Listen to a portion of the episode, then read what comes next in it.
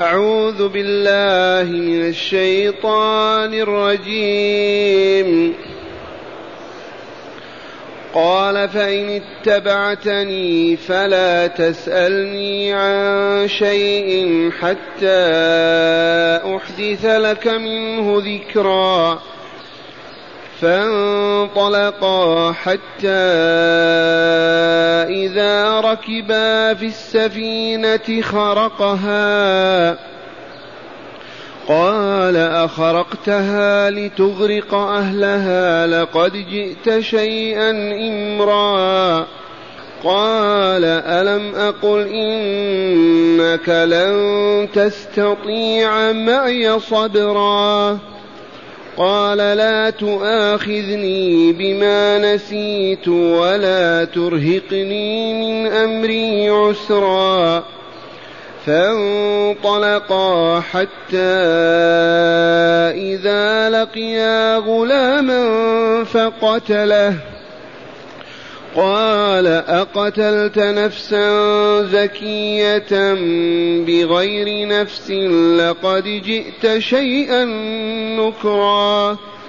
قال ألم أقل لك إنك لن تستطيع معي صبرا؟ قال إن سألتك عن شيء بعدها فلا تصاحبني. قد بلغت من لدني عذرا فانطلقا حتى إذا أتيا أهل قرية استطعما أهلها استطعما أهلها فأبوا أن يضيفوهما. فوجدا فيها جدارا يريد أن ينقض فأقامه. قال لو شئت لاتخذت عليه اجرا. قال هذا فراق بيني وبينك. سأنبئك بتأويل ما لم تستطع عليه صبرا. أما السفينة فكانت لمساكين يعملون في البحر فأردت أن أعيبها فأردت أن أعيبها وكان وراءهم ملك يأخذ كل سفينة غصباً. واما الغلام فكان ابواه مؤمنين فخشينا فخشينا ان يرهقهما طغيانا وكفرا فاردنا ان يبدلهما ربهما خيرا منه زكاه واقرب رحما. واما الجدار فكان لغلامين يتيمين في المدينة وكان تحته كنز لهما وكان تحته كنز لهما وكان ابوهما صالحا فأراد ربك أن يبلغا أشدهما ويستخرجا كنزهما ويستخرجا كنزهما رحمة من ربك وما فعلته عن أمري ذلك تأويل ما لم تسطع عليه صبرا معاشر المستمعين والمستمعات من المؤمنين والمؤمنات. ما زال السياق الكريم مع نبي الله ورسوله موسى الكليم عليه السلام ومع نبي الله خضر عليه السلام. وقد علمتم أن أهل العلم على أن خضر نبي من الأنبياء. وليس بولي فقط. وقد علمتم كيف استغل بعض الجهال أو المتعمدين استغلوا كون كون خضر وليا. والله أطلعه على الغيوب. ليدعوا بذلك علم الغيب مع أن علم الغيب مخصوص بالله عز وجل. لقوله تعالى إن الغيب إلا لله. وقد عرفنا أنه لما سافر خضر مع موسى اشترط عليه موسى أن لا يسأله عن شيء حتى يكون هو الذي يخبره. وقبل موسى الشرط ومشى ليطلب العلم لأنه تلميذ لخضر والذي رغبه في ذلك ربه تعالى. إذا وسأله عندما خرق السفينة. سفينة لمساكين يستغلونها في البحر. لما ركب موسى مع خضر خضر خرقها. فقال موسى ليما ونسي أنه اشترط عليه أن لا يسأله. ولكن كما قال نبينا صلى الله عليه وسلم نسي موسى والنسيان معفو عنه. ربنا لا تواخذنا إن نسينا أو أخطأنا. ومشى أيضا فوجد غلاما طفل لم يبلغ سن الحنث التبليغ فمال به جانب الشارع وقتله. فتعجب أيضا الخضر فتعجب أيضا الخضر موسى من فعل خضر بقتل هذا الغلام. وقال لقد جئت شيئا نكرا. وهنا قال خضر لموسى ألم أقل لك إنك لن تستطيع معي صبرا؟ لما قلت لي أرافقك أمشي وراك ألتزمك لأطلب العلم الذي تفوقت فيه عني؟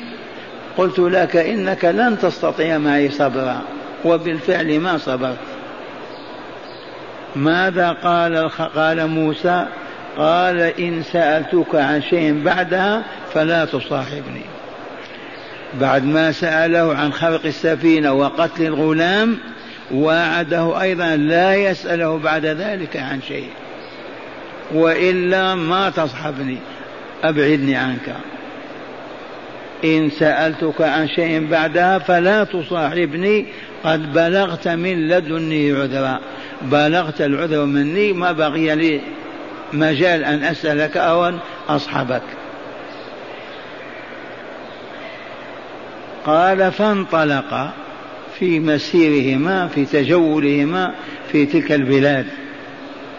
فانطلقا حتى إذا أتيا أهل قرية. وقيل القرية أنطاكيا والخلافات كثيرة وهذا علم لا ينفع وجهالة لا تضر مدينة. فانطلقا حتى إذا أتيا أهل قرية.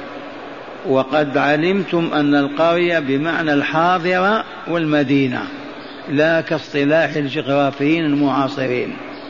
أهل قرية وكانوا شحاحا بخلاء لئام فاستضافوهم طالبوهم بحق الضيافة وهو حق واجب. أطعمونا يرحمكم الله. رفضوا وهذا شأن من وصف باللؤم والشح والبخل. وهنا لقد قرر النبي صلى الله عليه وسلم واجب الضيافة. إذا دخل القرية رجل ولم يجد مطعما ولا مسكنا وجاء وقال استضيفني يجب أن تستضيفه في حدود طاقتك. من كان يؤمن بالله واليوم الآخر فليكرم ضيفه. والآية شاهد. فاستطعم أهلها أي طلب منهم الطعام فلم فأبوا أن يطعموهما. إذا ومر موسى عليه السلام مع الخضر مر بجدار. يكاد يسقط معوج كما قال تعالى فأبوا نظرهما فوجدا فيها جدارا والجدار الحائط يريد أن ينقض أي يسقط. وهذا الجدار هل موسى عليه هل الخضر هدمه وبناه بناية جديدة؟ أو صحح منه ما هو فاسد؟ أو وضع يده عليه ودعا الله فاستقام كل هذه روايات لكن الصحيح أنه هدمه وبناه. حتى إذا أتيا أهل قرية استطعما أهلها فأبوا أن يضيفوهما فوجدا فيها جدارا يريد أن ينقض فأقامه وأصبح مبنيا كما كان. قبل اعوجاجه وانحرافه. ماذا قال موسى للخضر فقال موسى لو شئت لاتخذت عليه أجرا. لو شئت لاتخذت عليه أجرا أي مقابل العمل. وهذا في دليل على أن العامل يأخذ أجرته في الدنيا والآخرة. نظام إلهي إلى يوم القيامة. العامل يأخذ أجرته. لاتخذت عليه أجرا. مقابل أنك جددت بناء هذا الجدار الذي كاد يسقط. هنا قال خضر عليه السلام هذا فراق بيني وبينك. ما بقيت لك صحبة معي. انتهت. هذا فراق بيني وبينك وبينك سأنبئك بتأويل ما لم تسطع عليه صبرا تستطيع وتستطيع. قراءتان بمعنى واحد. تستطيع وتستطيع. سأنبئك بتأويل أي تفسير تلك الأحداث الثلاثة خلق السفينة قتل الغلام إعادة بناء الجدار. سأنبئك بتأويل ما لم تسطع عليه صبرا. حقا ما صبر. لما خلق السفينة قال لما خلقتها لما قتل الغلام قال لما قتلت نفسا زكية بغير نفس. لما أقام الجدار قال لما ما أخذت عليه أجرا. هنا قال له سأنبئك بما لم تستطع عليه صبرا. فقال تعالى أما أما السفينة والسفينة قد عرفت أنها في البحر من سفن ذلك الزمن. ما هي كهذه السفن. أما السفينة فإغراقي فخرق لها سببه أنها كانت لمساكين. عدد من الأولاد يتامى فقراء. ذكروا عددهم. لمساكين يعملون في البحر ذي مهنتهم. يقتاتون من صنع أيديهم. يحملون الناس في السفينة ويأخذون أجر. أو يحملون بضائع وينقلونها من ساحل إلى ساحل. كانت لمساكين يعملون في البحر. اللطيفة الذين يقولون المساكين أحسن حال من الفقراء كما علمتم. وآخرون يقولون الفقير المسكين أشد حاجة من الفقير. قالوا ما دامت لهم سفينة فهم إذا أحسن من من الفقير أغنى من الفقير. والمسألة خلافية ولا معنى. للخلاف فيها. فقير ومسكين كلاهما واحد. إنما الصدقات للفقراء والمساكين. ولكن شاهد هذه الحادثة. أما السفينة فكانت لمساكين يعملون في البحر فأردت أن أعيبها. عيب وهو أن كسر لوحة منها وأخذ الماء يخرج. لماذا؟ وكان وراءهم ملك. هذا الملك ذكر اسمه كابن جرير هدد ابن بودد. اسمه هدد ابن بودد. والملك هذا لا شك أنه في حال استدعت أنه يأخذ السفن من البحر. إذا كانت صالحة للاستعمال لأمر اقتضته دولته. فكلمة وراءهم قرئ أمامهم. وما هناك فرق بين أمام ووراء. إذا وراهم سيأتيهم وإذا أمام سيصلون إليه. ما هناك حاجة إلى هذا. لا فرق بين كونه أمامهم أو وراءهم. لأنه يتتبع السفن الصالحة يستولي عليها. لأمر ما تجارة أو ملك أو كذا. فلما كان السفينة مهشمة ومخروقة ما يأخذها. ففعل خضر عليه السلام هذا لعلم الله بذلك وتعليمه إياه أن هذه السفينة لما تخرق ما يأخذها الملك الظالم. هذا سر خرقه السفينة. وبين له ذلك فقال أما السفينة فكانت لمساكين يعملون في البحر فأردت أن أعيبها وكان وراءهم ملك يأخذ كل سفينة غصبا بالقوة الغصب قوة. وأما الغلام قتل الغلام بعدما خرق السفينة. وأما الغلام وذكر ابن كثير بن جرير بأن اسمه جيسور كما تقدم.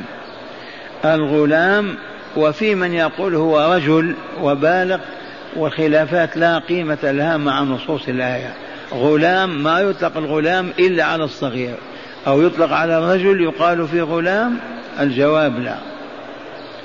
وأما الغلام فكان أبواه مؤمنين صالحين. فخشينا أنا وربي وأنت معنا فخشينا أن يرهقهما طغيانا وكفرا. إذا كبر هذا الولد وهو مكتوب عليه الشقاء وأنه سيكفر وسيحملهما على الكفر والظلم والفساد. فرحمة بالصالحين قتلت الولد بأمر الله عز وجل. قتل هذا الغلام. وأما الغلام فكان أبواه أي أمه وأبوه. وبعض الروايات تقول الجد السابع ولا قيمة لهذا كله أيضا. أبواه أمه وأباه أم وأبوه. مؤمنين فخشينا أن يرهقهما طغيانا وكفرا. يصيبهما بالظلم والعدوان ويكفرهما والعياذ بالله. أو يحملهما على الشر والباطل والفساد. فمن رحمة الله بأوليائه أمر الخضر أن يقتل هذا الغلام فقتله بأمر الله. وأما الغلام فكان أبواه مؤمنين فخشينا أن يرهقهما طغيانا وكفرا فأردنا أن يبدلهما ربهما خيرا منه زكاة وأقرب رحما أي رحمة. هكذا يخبر تعالى والقائل هو خضر بسم الله. قال فأردنا أن يبدلهما ربهما عز وجل خيرا من هذا الغلام الكافر الذي سيكفر وسيطغى. زكاة أي طهرا وصفاء إيمانا وإسلاما وإحسانا وأقرب رحمة منه لوالديه. وفعل الله عز وجل والرواية تقول رزقه رزقهما بنتا وتسمى رحمة وولدت كذا من الأنبياء. على كل حال الروايات لا تؤخذ هكذا. فنقول قطعا رزقهم الله ولد ذكر أنثى خير من ذلك الولد. هذا وعد الله وفضله. فأردنا أن يبدلهما ربهما خيرا منه زكاة أي طهرا وصفاء وأقرب رحما أي رحمة. الرحم والرحمة بمعنى واحد. إذا وأما الجدار وهو الحادث الثالث الكبير وأما الجدار فكان لغلامين يتيمين في المدينة. لغلامين يتيمين في المدينة. أحدهما يقال له أصرم والثاني صريم. هكذا ذكر ابن جرير لا على سبيل التأكيد والتصحيح يذكر الرواية فقط. واسمهما لا ينفعنا ولا يضرنا. العبرة ما هي باسمهما؟ صارم وصريم. وأما الجدار فكان لغلامين يتيمين. السر في أنهما يتيمان مات والدهما وجدهما. في المدينة التي هي في الغالب أنها أنطاكيا. في المدينة وكان تحته كنز لهما. وكان تحته كنز لهما أي لليتيمين. وذكرت روايات أن الكنز علم مكتوب في سطرين وثلث السطر. وذكروا هذا الذي مكتوب منه عجبت للموقن بالرزق كيف يتعب.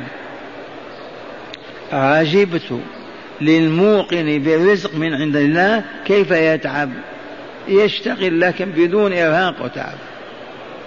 وعجبت للموقن بالحساب كيف يغفل. وهموم بأنه سيحاسب. كيف يغفل ولا ولم يحاسب نفسه. وعجبت للموقن بالموت كيف يفرح. وعجبت للموقن بالميت بالموت كيف يفرح. والصواب الذي رجحه ابن جرير إمام المفسرين أنه كنز من الذهب والفضة. إذ لفظ الكنز لا يطلق إلا على معدن الذهب والفضة. ما هناك حاجة إلى تأويله بالعلم. وكان تحت نعم. وأما الجدار فكان لغلامين يتيمين في المدينة وكان تحته كنز لهما وكان أبوهما صالحا. وهذه اللطيفة ما ننساها أن الآباء والأجداد إذا كانوا صالحين تعود بركة صلاحهما إلى أولادهما. إذا كان رجل صالحا أولاده سوف تنالهم بركة ذلك الصلاح وها في هذه الحادثة. لماذا هدم الجدار وبناه ليبقى ذلك الكنز حتى يبلغا ويستخرجاه؟ لماذا؟ لأن أباهما كان صالحا. ومعنى هذا هيا نصلح أنفسنا حتى نعد في الصالحين. من هم الصالحون؟ الصالحون هم الذين أدوا حقوق الله كاملة. ما نقصوها ولا بخسوا منها شيئا. وأدوا حقوق عباده كذلك. ما نقصوها ولا بخسوها. هذا هو العبد الصالح. عبد صالح بمعنى أدى حقوق الله الواجب عليه وهي عبادته المتمثلة في طاعة وطاعة رسوله بفعل الواجبات وترك المحرمات.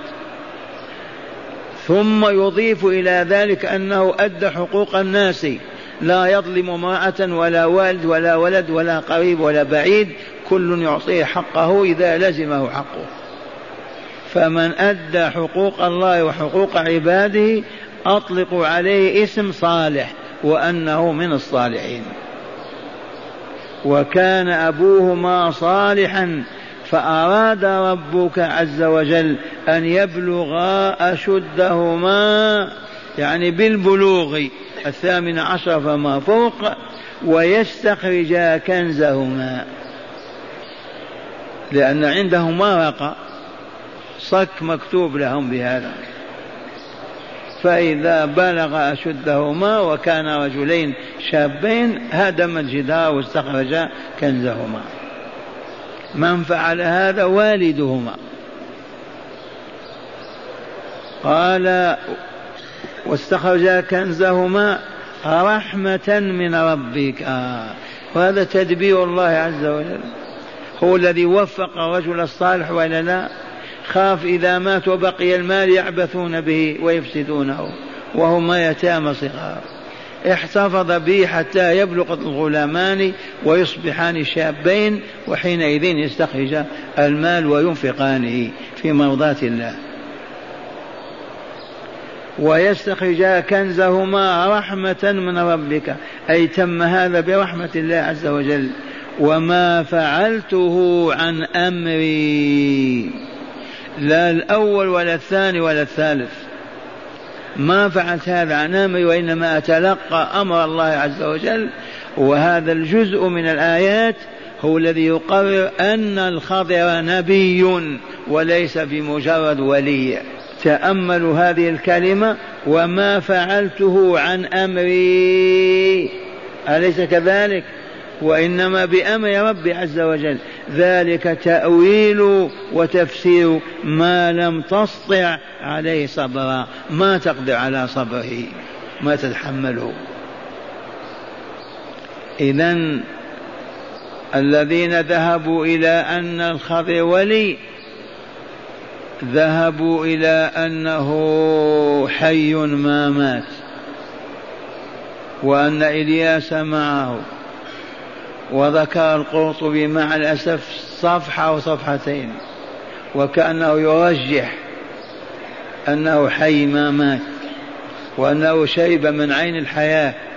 سبحان الله لو كان توجد عين من يشرب منها لا يموت لشربت البشرية كلها وما تموت كيف يعقل هذا الكلام ويدون ويكتب؟ عين الحياة. من شرب منها لن يموت. فأخفاها الله عن الناس وأطلع عليها الخضير وإلياس فهما ما ماتا. وقالوا إنهم يحجان كل عام. كيف يعقل هذا الكلام؟ وما نقوله على علم في أن الخضر عليه السلام مات. هو قول الرسول صلى الله عليه وسلم قبيل وفاته بستة أشهر يخطب الناس ويقول أرأيتكم ليلتكم هذه؟ تأملوها. فإنه لا يبقى ممن هو اليوم على ظهر الأرض أحد. والحديث في الصحاح والصحيح ومع الأسف أولوه بحكايات عن علي بن أبي طالب وكذا وقالوا هذا عام وقد يخصص يريدون أن يكون الخضر حي. وقد قلت لكم كان الرجل يقول ها انظر إلى الحنة في يدي الخضر حن يدي. ورووا رواية وهي سليمة لكن لا تدل على هذا أن هاتفا هتف بأسرة الرسول وعائلته حال تغسيله صلى الله عليه وسلم وتكفينه ناداهم من عالي وعزاهم. قالوا هو الخضر. لو كان الخضر لماذا ما يجي يعزي فاطمة؟ الشاهد عندنا. الروايات الكثيرة العظيمة تقول إن الخضر ولي وليس بنبي وأنه ما مات ولا يموت إلى يوم القيامة.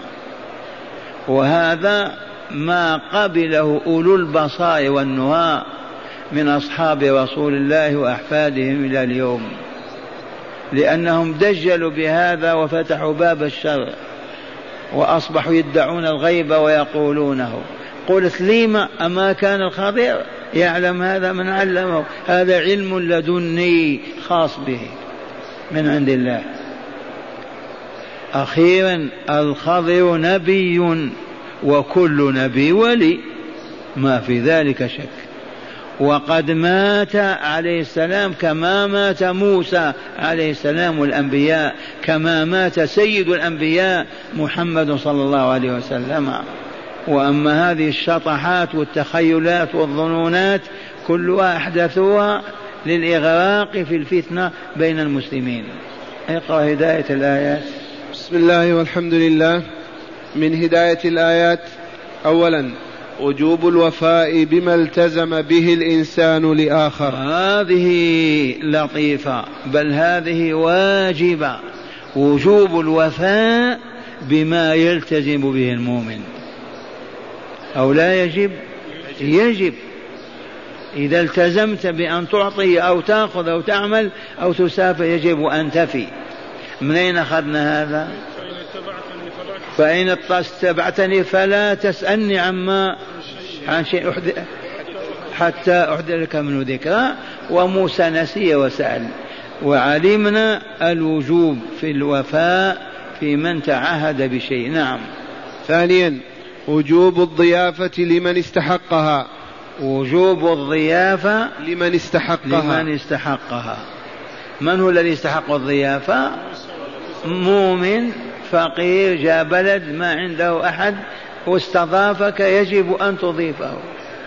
ثلاث ليالي. وما زاد فأنت في خير. نعم.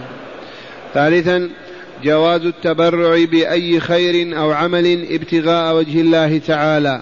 جواز التبرع والعطاء مجانا بمال أو بأي عمل. تبرع الخضر بماذا؟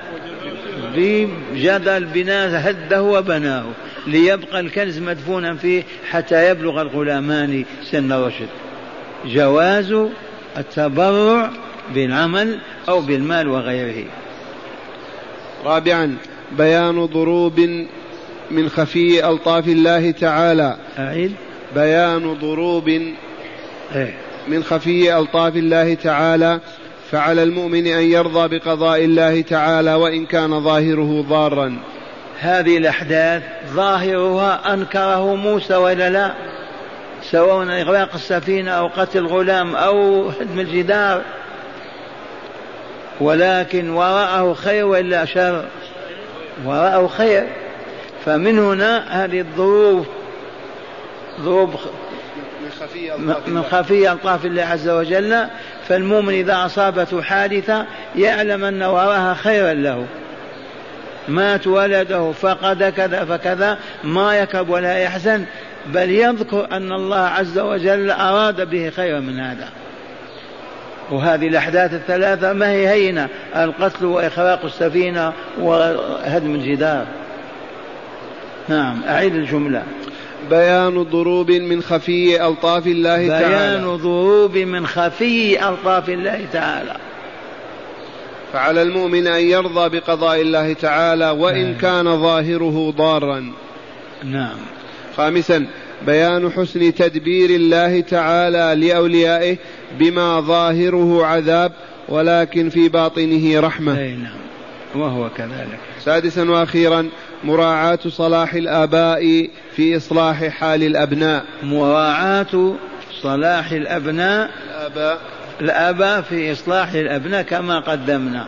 إذا كنت عبدا صالحا فأبشر وأبشر أولادك بأنهم يرعاهم الله ويحفظهم. مراعاة لصلاحك أنت. وإذا كان الأب فاسدا أولاده من يهديهم غير الله.